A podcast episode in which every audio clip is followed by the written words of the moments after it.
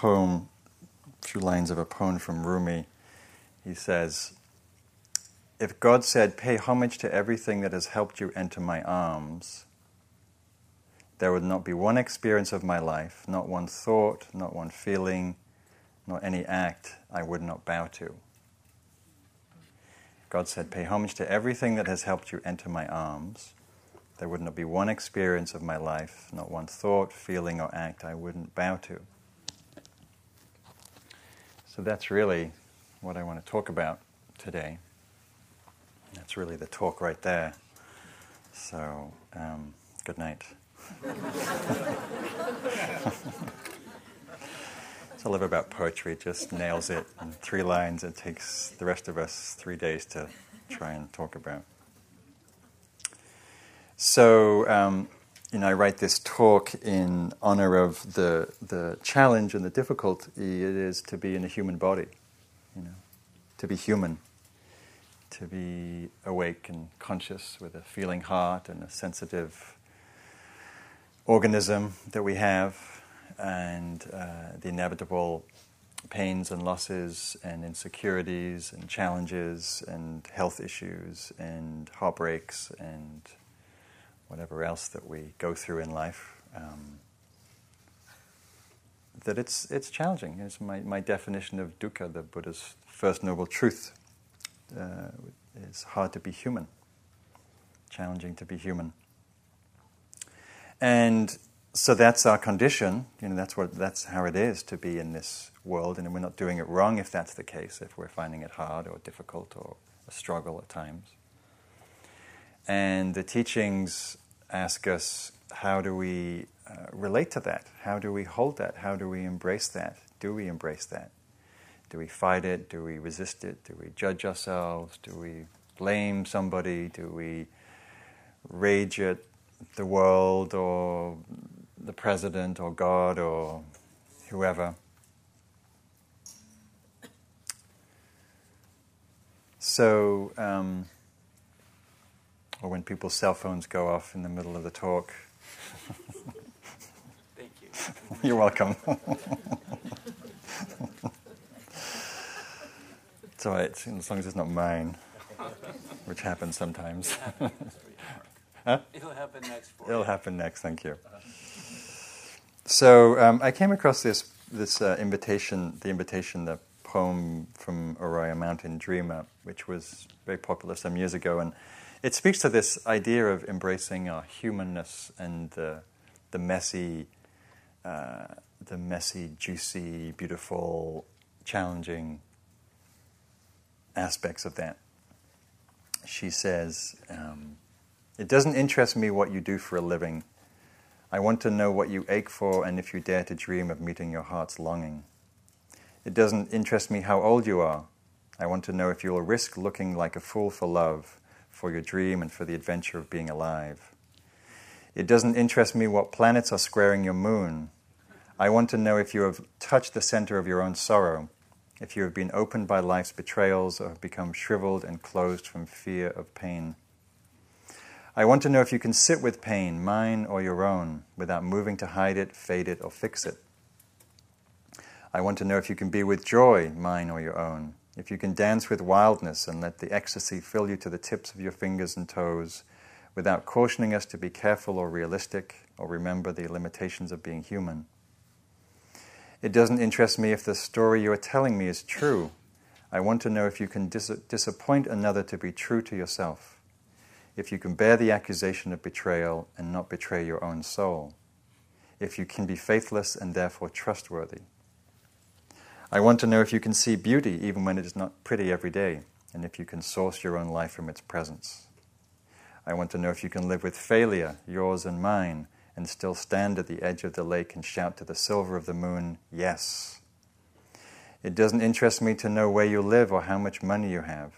I want to know if you can get up after the night of grief and despair, weary and bruised to the bone, and do what needs to be done to feed the children. It doesn't interest me who you are, what you know, or how you came to be here. I want to know if you will stand in the center of the fire with me and not shrink back. It doesn't interest me where or what or with whom you have studied. I want to know what sustains you from the inside when all else fell, falls away.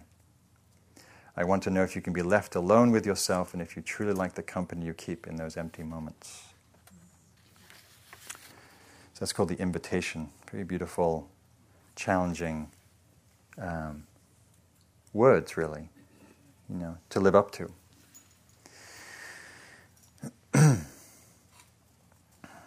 I like particularly like this line that speaks to what I'm speaking to tonight. I want to know if you can sit with the pain, mine or yours, without moving to hide it, fade it, or fix it.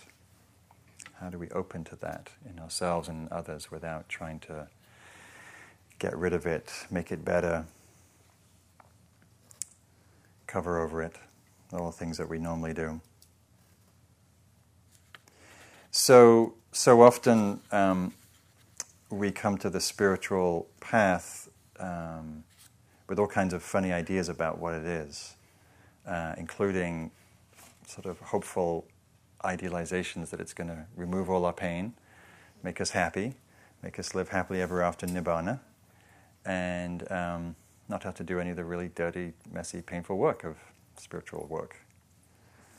Right? How many, how many of you have been sitting in meditation waiting? right? Okay, I'm ready, I'm open. Just zap me or something, blast me off. Get me out of here into, into the coolness of, Nibbana, as if this, these things exist in time and place. They don't, they exist outside of time and place.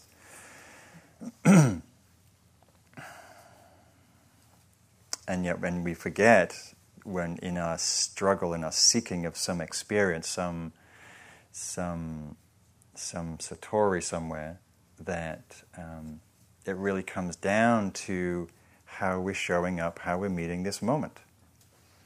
I came across this great line from Byron Katie today that said, uh, It doesn't matter how long you can get enlightened for. That was how she said it. Because all that matters is this moment, right? We think of enlightenment and then we think, oh, goody, that's forever, right? You're enlightened in this moment. We have an awakened moment, awakened perception perhaps in this moment. And then there's the next moment. Then our knee starts hurting, and we start hating it. And we wish, you know, we'd had that operation when we were 12, and, you know, and then we're, we're suddenly not so awake in that moment. You know, a partner left us a really nasty message about why we didn't go shopping that day, and suddenly we're back in a contracted egoic position, and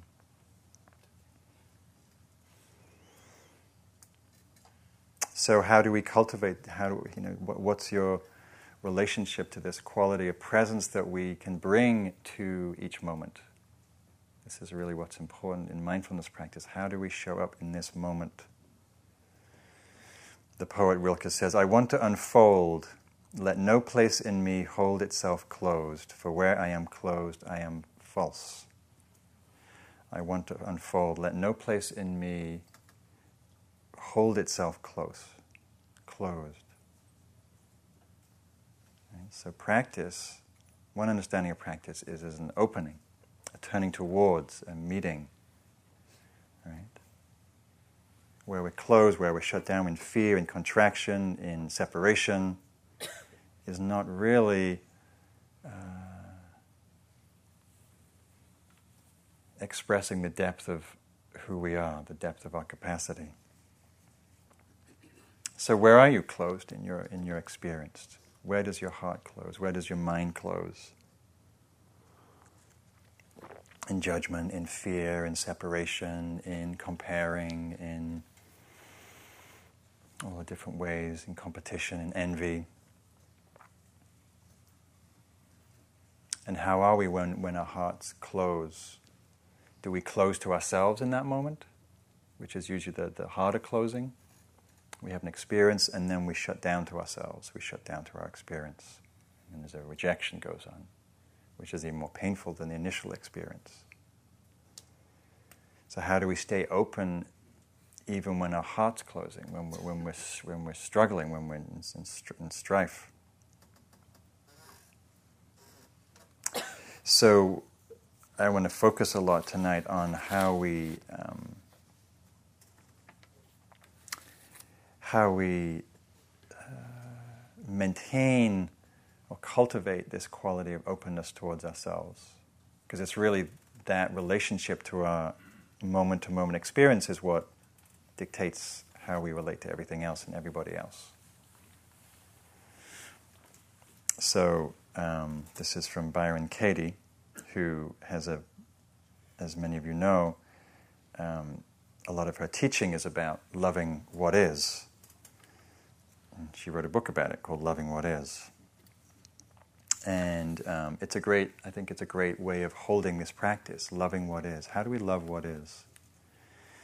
And when doesn't mean loving what is in a romantic way, oh, my knee pain, I'm so in love with my knee pain. No, it's how do we meet it with awareness and presence and openness and invitation and acceptance. And if I put these glasses on, I know I'm not going to be able to read anything else ever again. That's true. Okay. I hope it makes me look scholarly or something. So, the lecture for this evening is, um, is on. Jolly good. So uh, I should. This makes me speak more English. I'm happy to be this 63 year old woman, she says. I love that I weigh 160 pounds. I love that I'm not any smarter than I am. I love that my skin is getting wrinkled and loose, and I love that some mornings I'm almost blind. and there's just a haze of world I can barely see where I'm going. I love where my hands have been put, and I love how I'm breathed and positioned and angled. Why would I be you or someone else when all we can walk up when we can all walk up a staircase, we can all stand and move in our own way? No one has more or less opportunity to be themselves, to love and be content with themselves. Why would I compare or compete?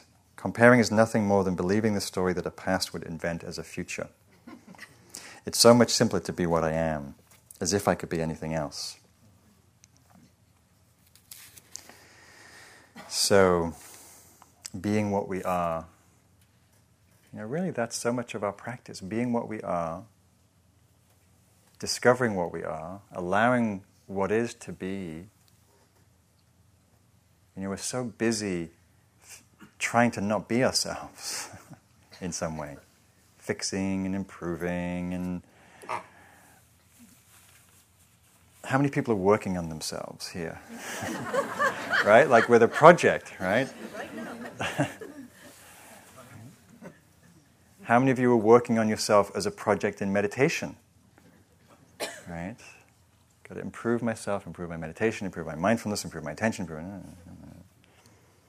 how do I just be with myself? You know, what a radical concept.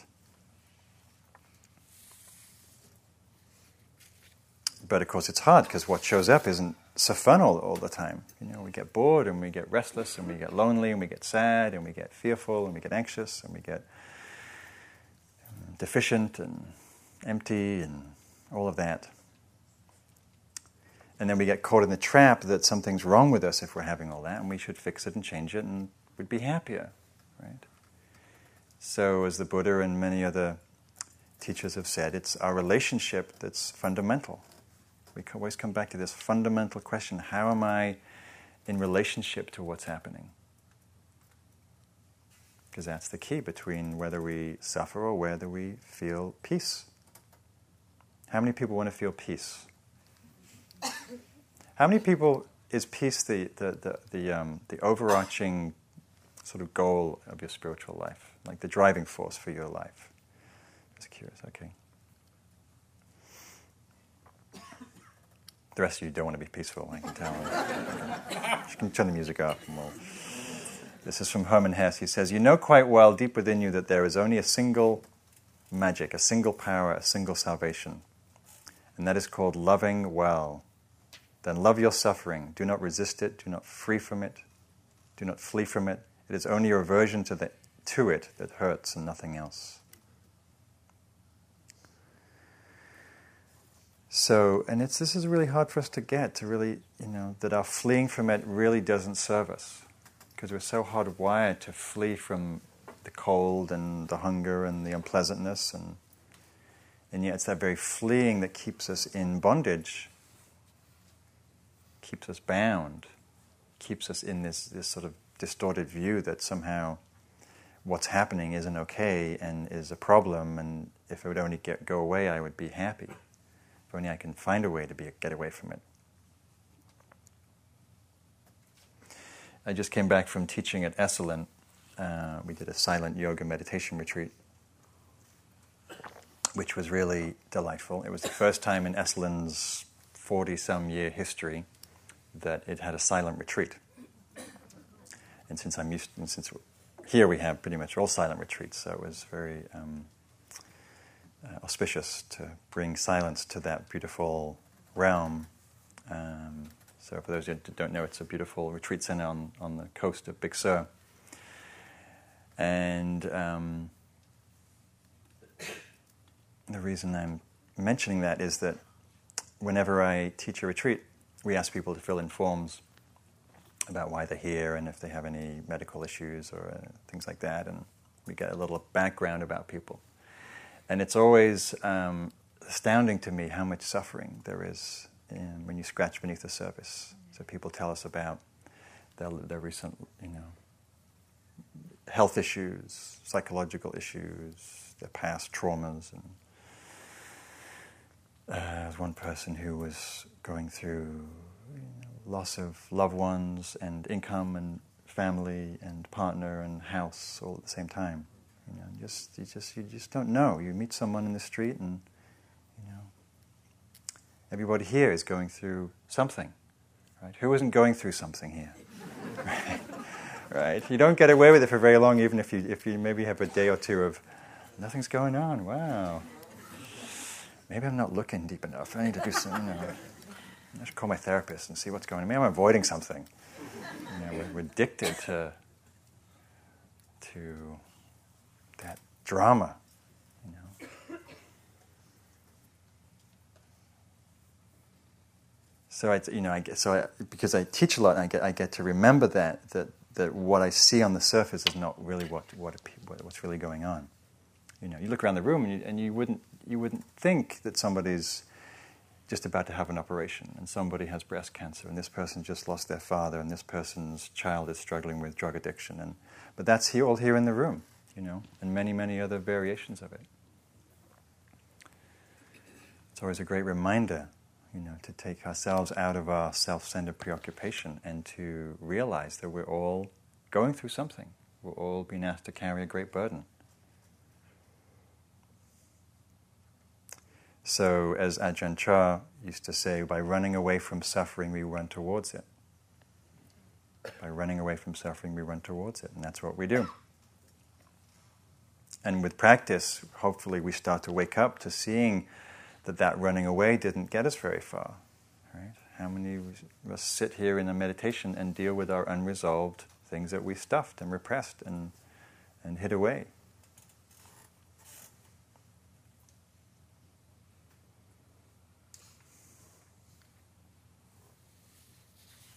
So, with mindfulness and with this kind attention, whether the practice is suffused with loving kindness, compassion, or just a, a quality of care within the, the, the, the, the awareness, we can learn to lean into difficulty, learn into, lean into our hearts, lean into our sadness, lean into the loneliness or the emptiness.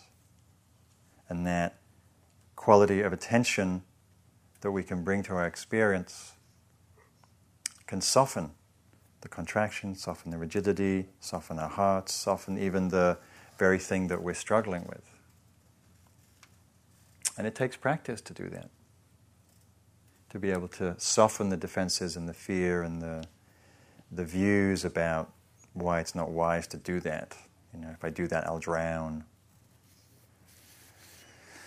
So, right now, maybe all of you can call to mind something that's difficult for you currently, place where you struggle. Just call it to mind. Maybe it's already here. Maybe it's in your heart, in your body, in your mind, in your memory. So just, just invite it into the space. Right? Invite it into your heart. Difficult person, difficult relationship, a loss. And just notice the quality that you bring you bring it in with. Is there one? Uh, I'm not going near that, or is there is there an openness, an invitation?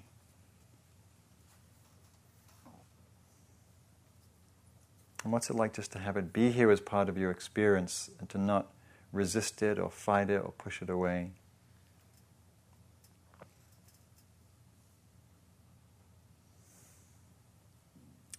This is from Rilke again on sadness.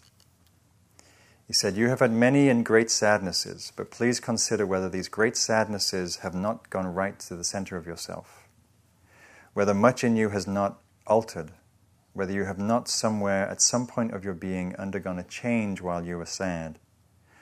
For our sadnesses are the moments when something new has entered us, something unknown. Our feelings grow mute in the perplexity Everything in us withdraws, a stillness comes, and the new, which no one knows, stands in the midst of it and is silent. So Rilke talks a lot in his poetry about going in, descending into the dark, the difficult, the shadow, as a way, as, as, as the ground for our transformation, where our deepest growth happens. And that's certainly true, been true in my experience and people that I know much as we avoid and fear and often hate these painful places in ourselves, they're also often the places that we grow the most, that, that our heart starts to become tenderized, softened by the blows. Sometimes we have a choice. Sometimes our heart hardens and contracts because we can't deal with it. We choose not to deal with it. We numb, we freeze, At other times, we have the capacity, we have the resources to open, to yield, to soften, to feel, to embrace. And that's really a lot of what our practice is asking us to do. This is from Kahlil Gibran. He says, Your pain is the breaking of the shell that enclosed your understanding. Pain is the breaking of the shell that enclosed your understanding. So when we when we move into a heartache, a loss, our sadnesses, that so much illumination can come, so much understanding in those places. This is from Suzuki Roshi. You don't really know what it means to sit in meditation until there is some great difficulty in your life. Not until something happens like the grave illness of someone you love. And there you're t- then you're tearing your hair out and pacing back and forth in the corridor of the hospital, and there's nothing you can do. And finally, you take a seat in the midst of your fears and your sorrows and thoughts and worries, and you just sit in the middle of it all. And that's the moment you begin to understand the power of your practice.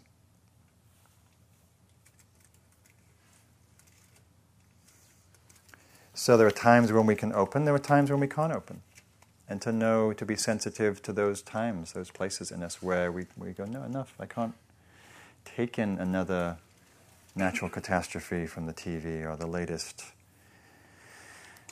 figures from Iraq or Afghanistan, or um, I can't listen to another person's suffering. And it's good to, to acknowledge when we have when we have compassion fatigue, when we're maxed out with our you know, to remember that practice is also about balance. How do we, how do we stay balanced when we're, when we're embattled with strife and pain in our lives? How do we bring nourishment? How do we bring vitality? How do we bring laughter and love and joy? And so, what, what, what I normally do is um, I go outside. That's my refuge. As many of you know, I, I like the outdoors a lot. And so it's really useful to know what, what your resources are, what resources you when you're in, in difficulty. You know, and I ask this a lot when I work with people how are you supporting yourself? And often when we're in the most difficult place in our lives, we've, we've at the same time sort of lost all the things that we do that nourish us and support us. You ever notice that? That we stop eating well, we stop sleeping well, we start, you know, whatever it is that when it's not healthy for us, we start doing. You know, we overwork, we don't take time off, we, you know, we don't go outside or whatever. So, um, so to, to, to know for yourself what supports you, what allows your heart to stay in balance. My um, partner has a um, five year old uh, special needs son. He has some various brain uh, disorders, and she recently found a school in Atlanta, Georgia, where she will be moving soon with him to to um, really get the maximum uh, learning potential for him with his brain disabilities. So we're going through a separation, and it's very painful. The separations are, and um, and I notice what I find myself doing is going outside a lot, being alone a lot, and going outside. This week I spent the, the, a lot of the weekend paddling on, on Richardson Bay, just feeling the support of the ocean. And uh, same when I was at Big Sur, that same feeling the support of the ocean, just the the nourishment, you know, with grief and sadness. The, the ocean seems like the perfect place for that. So, so I'm just using it as an example to know for yourself what what what nourishes you when we uh, go through these difficult times. So, um,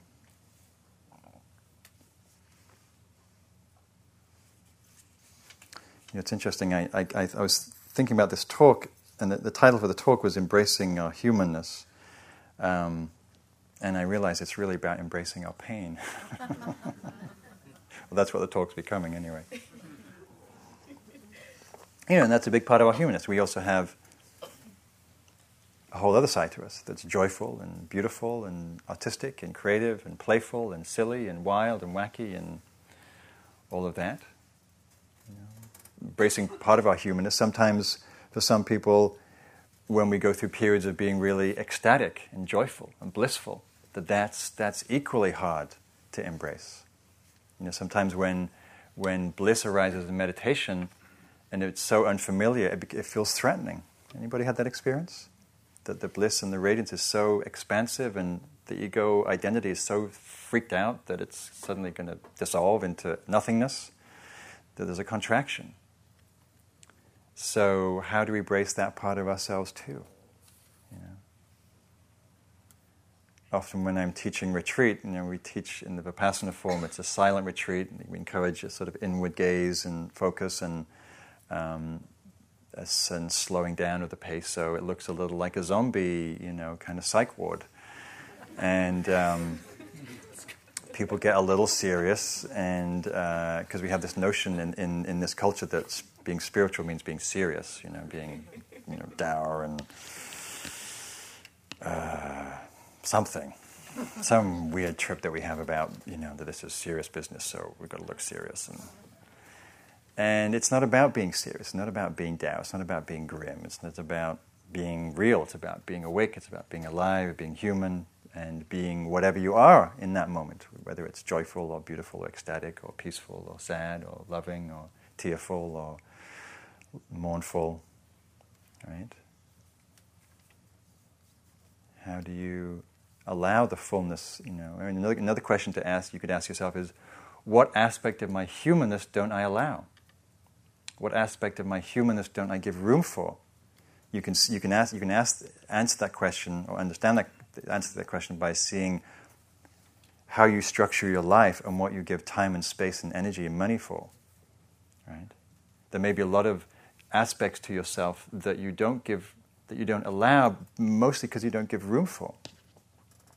Well, when I retire, I'll write that book, you know when I'm, you know, have enough money, then I'll travel the world. Or when I'm, you know, how many, how many postponements do we do that's really postponement of some part of ourselves?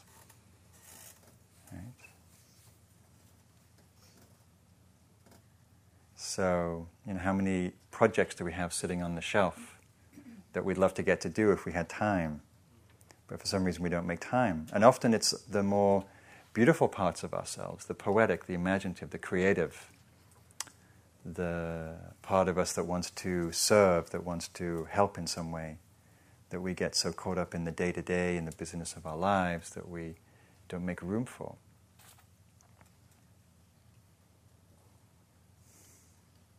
So, what else do we have to embrace in our humanness? We have to embrace our bodies.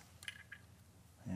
these amazing, mysterious things called bodies. How do we, how do we, uh, how do you like your body? you know, how do you relate to it? We love it when it works, right? we love it when it's healthy, and we love it when it's got energy and bright and you know, sleeps through the night and doesn't belch too much and get too much wind and you know embarrass us, you know, and our hair kind of falls the right way and all of that. And, you know, we have this, you know, we have a very narrow constraint of, of, of the part of our bodies that we will embrace, right? So, what about all the other times when we're not so juicy and fun and bright and healthy and buoyant and when we're sick and tired and what's that like? Or when we don't like how we look or how we feel or how we're aging. How many people like the way their body's aging? we have one hand over there. Good man. He's 12. I'm just kidding.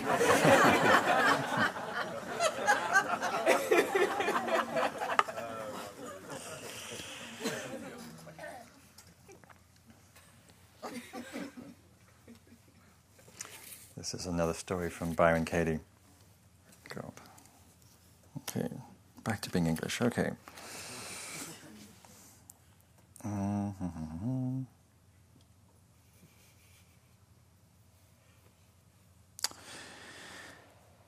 So um, she's visiting a friend in hospital who has uh, cancer. And she says, The truth is, until we love cancer, we can't love what is. It doesn't matter what symbols we use poverty, loneliness, or loss. It's the concepts of good and bad that we attach to them that make us suffer. I was sitting once with a friend who had a huge tumor, and the doctors had given her just a few weeks to live. As I was leaving her bedside, she said, I love you. And I said, No, you don't. You can't love me until you love your tumor. Every concept that you put into your tumor, you will eventually put onto me. The first time I don't give you what you want or threaten what you believe, you'll put that concept onto me. This might sound harsh, but my friend had asked me always to tell the truth. So, so if uh, you know, if what we can't love in ourselves, you know, is, is a limitation on our capacity to love what's out there because it's the same.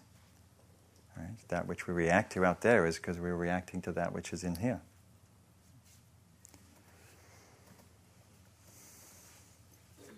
So I remember when I got Bell's palsy this time last year, um, and um, I was teaching a day of uh, a metta retreat, a day of loving kindness, and uh, I woke up in that morning and I and I, I couldn't um, I couldn't spit my toothpaste out. It was the first sign that something was up, and I thought I just slept on a muscle or something. It was a little numb from sleeping, and so I you know, went through the day and as I was going through the day teaching it, it got more and more weird to speak and numb and just, you know, I kept asking the manager, I said, you know, do, I look weird? Because I kind of feel weird.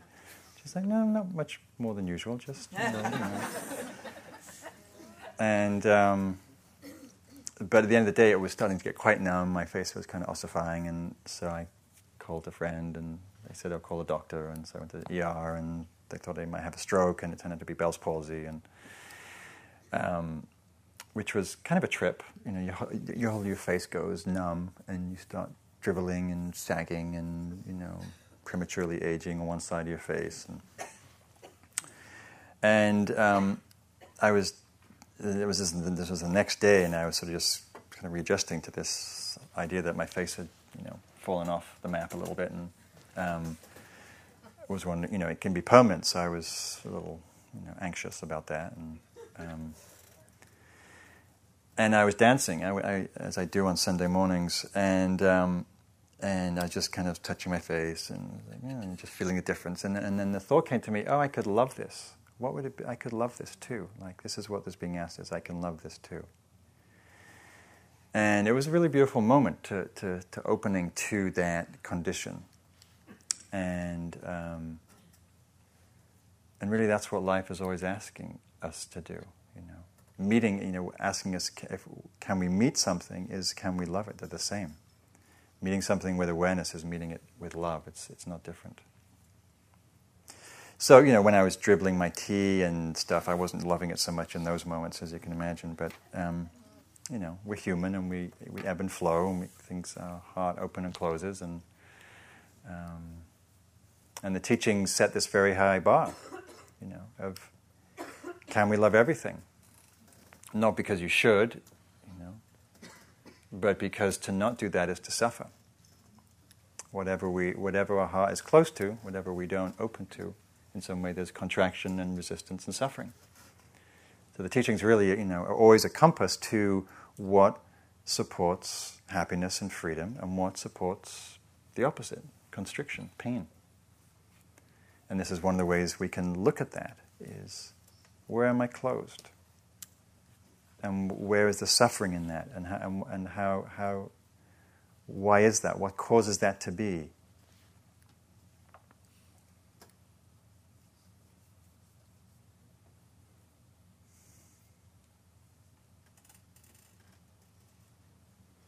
So, what else about our humanness? We have the, the, the aspect of our, our innate vulnerability, our innate insecurity. Right? There's nothing very reliable in this life. Have you noticed? Right? Money, stocks, housing, you know, the solid, you know, American economy, health, friends, loved ones, parents, you know, children. Nothing is very reliable. How do we meet that? How do we stay open with that rather than close and get bitter and resentful? Which is an option. It's always an option. It doesn't really make many happy people, I know, but the wisdom of insecurity, Alan Watts put it.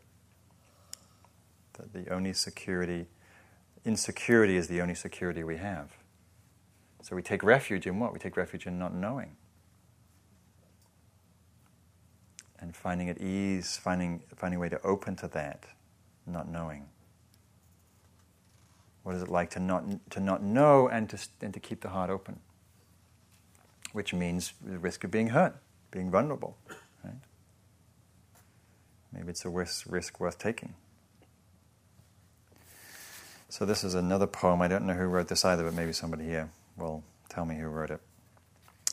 It's a book about, uh, it's a poem about. Um, asking God questions, whatever you take God to be. I asked God to take away my habit. God said, No, it is not for me to take away, but for you to give up. I asked God to take my handicapped child, to make my handicapped child whole. God said, No, his spirit is whole, his body is only temporary. I asked God to grant me patience. God said, No, patience is a byproduct of tribulations. It isn't granted, it is learned. I asked God to give me happiness. God said, No. I give you blessings. Happiness is up to you. I asked God to spare me pain. He said, No. God said, No. Suffering draws you apart from worldly cares and brings you closer to me.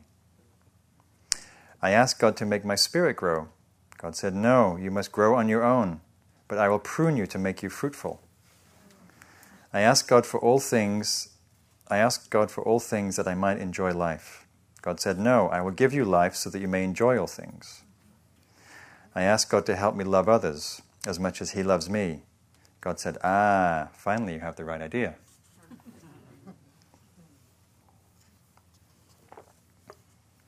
So, in loving others, in loving ourselves,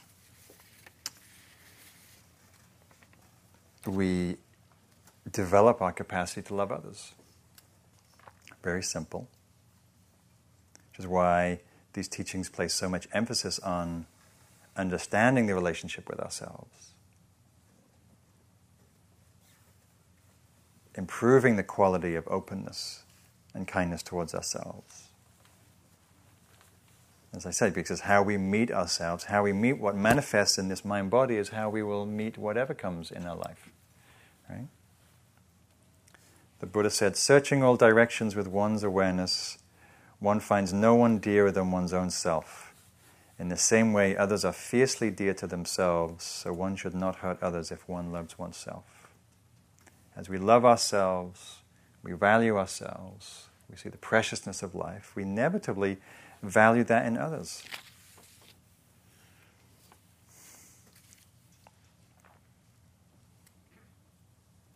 So, where is, where is your heart and this quality of openness in relationship to other people? Is our heart boundless? Is it limited? You know, the qualities of metta and compassion, these uh, boundless qualities of heart that Buddha talked about, that aren't so differentiating of who we give our love to. That there's a kind of a, there's a kind of a, a wellspring of goodness that flows from the heart. That's our potential.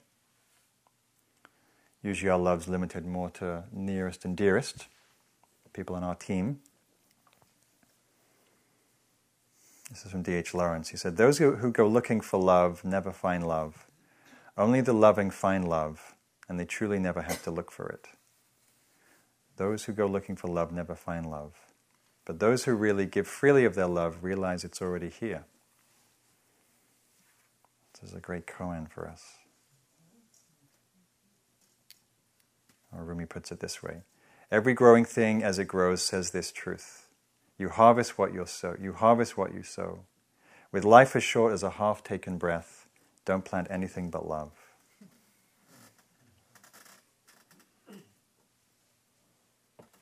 So, as I mentioned here before, you know, I grew up Catholic, and um,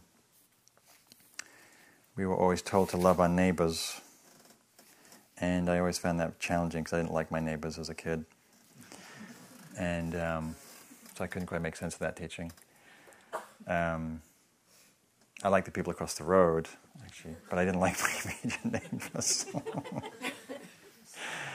so, and I was never told how to do it, so I was kind of resentful that I was told just to love them, you know. And it's like, well, that's a great idea, but you know, it's a little harder than harder to do than just to say. So. Um, so I've appreciated the, the, my, my study in, in this tradition because I, it, it felt like it's given me some resources, you know, uh, how to turn towards, you know, but this idea of turning towards that which we're instead of, you know, aversion is this movement away from, especially in regard to people. And what's it like to turn towards those people that we are having trouble with? What's it like to lean into, to open to? those that we're having difficulty with.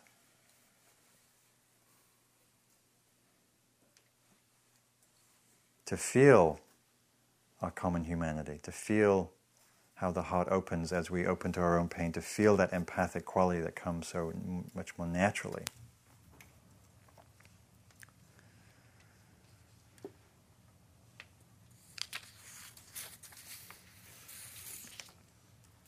This is from Trungpa Rinpoche. He says, When you awaken your heart, when your heart opens, you find to your surprise that your heart is empty. And if you search for the awakened heart, there is nothing but tenderness.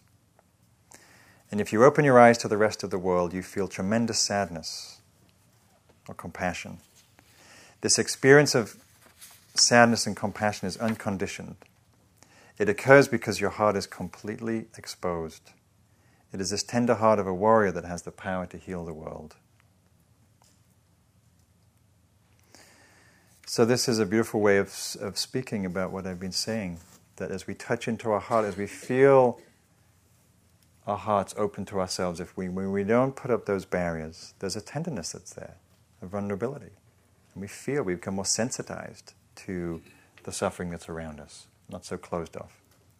Joanna Macy, the Buddhist teacher and scholar, she talks about how the greatest threat to the world is not nuclear weapons or ecological catastrophe or famine or all the things that we often talk about, but it's the, the capacity for the heart to go numb. Because when we go numb, we shut off our response, and the response is what's needed to relieve suffering.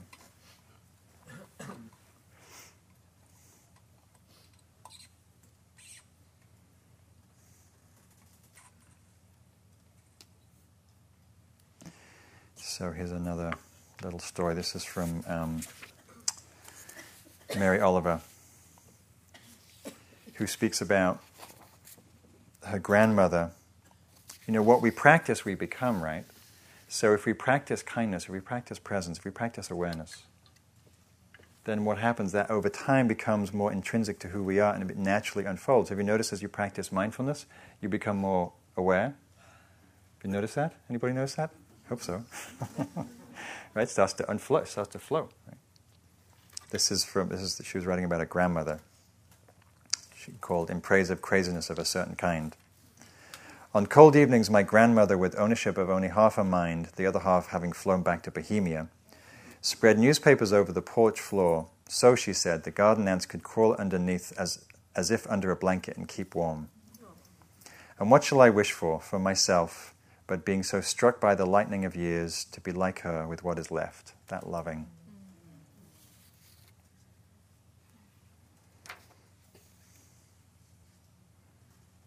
So we can practice opening our hearts, we can practice kindness.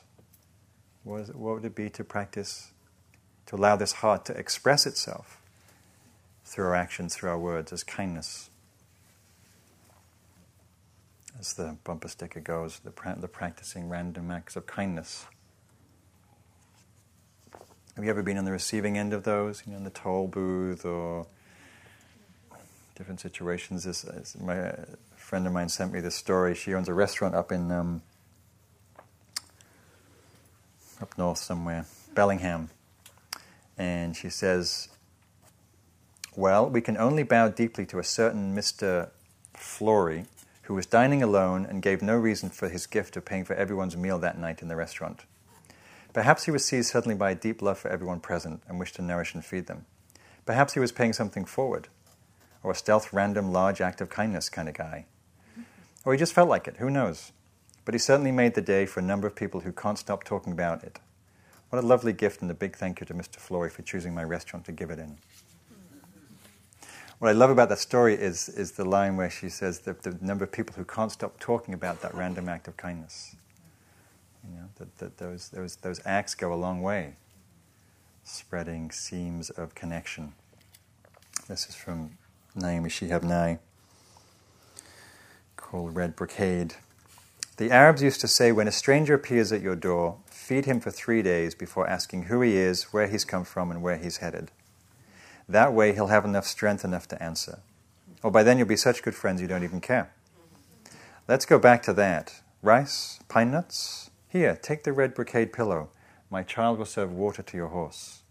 No, I wasn't busy when you came, and I wasn't preparing to be busy. That's the armor everyone put on, puts on to pretend they had a purpose in the world.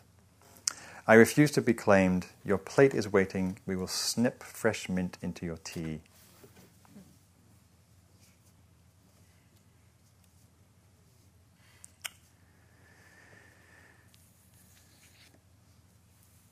So let's close with a little meditation. So just close your eyes. Bring your attention into your heart. Feel the breath in the center of your chest. Maybe put your hand on your chest if it helps you connect with your heart.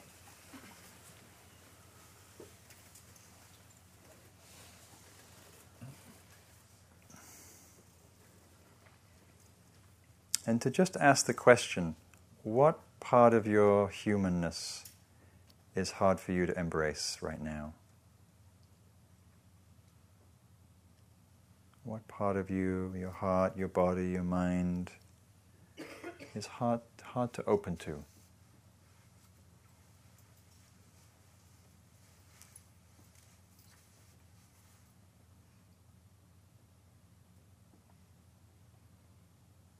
And then just imagine holding that, that, that part of you, however you do that visually.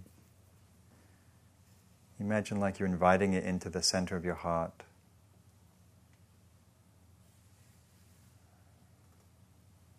Like a flower in the sun's rays.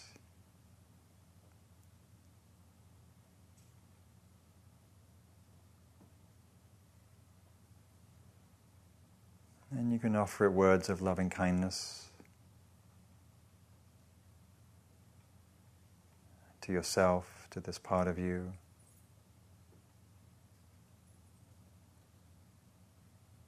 Holding it in such a kind way that you're not trying to fix it, get rid of it, Simply allow it to be there, allow it to be held in presence, in love.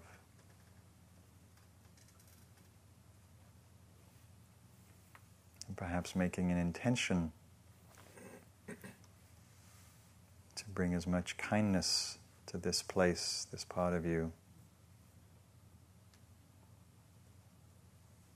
Wishing yourself well.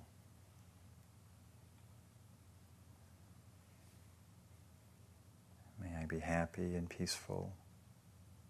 May this part of me be at ease.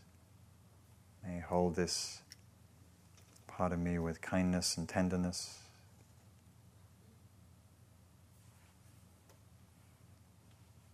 And just imagining now expanding that out into your life and reflecting on a place or a person where your heart is closed,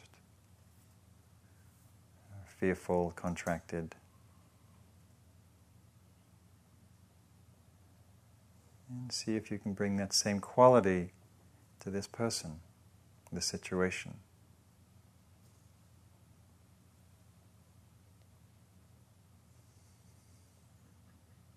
May I hold this person, this situation, with kindness and ease.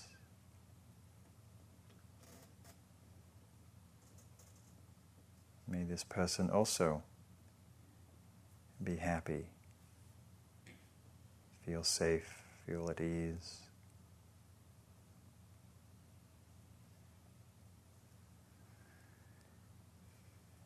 And now just extending this wish of kindness out to everybody here in the room that you've been sitting with, breathing with, supporting each other in your practice. May we all be embraced with kindness. May our hearts open to the gift of loving kindness. May we take care of ourselves happily. May we treat our bodies and hearts and minds with respect and dignity.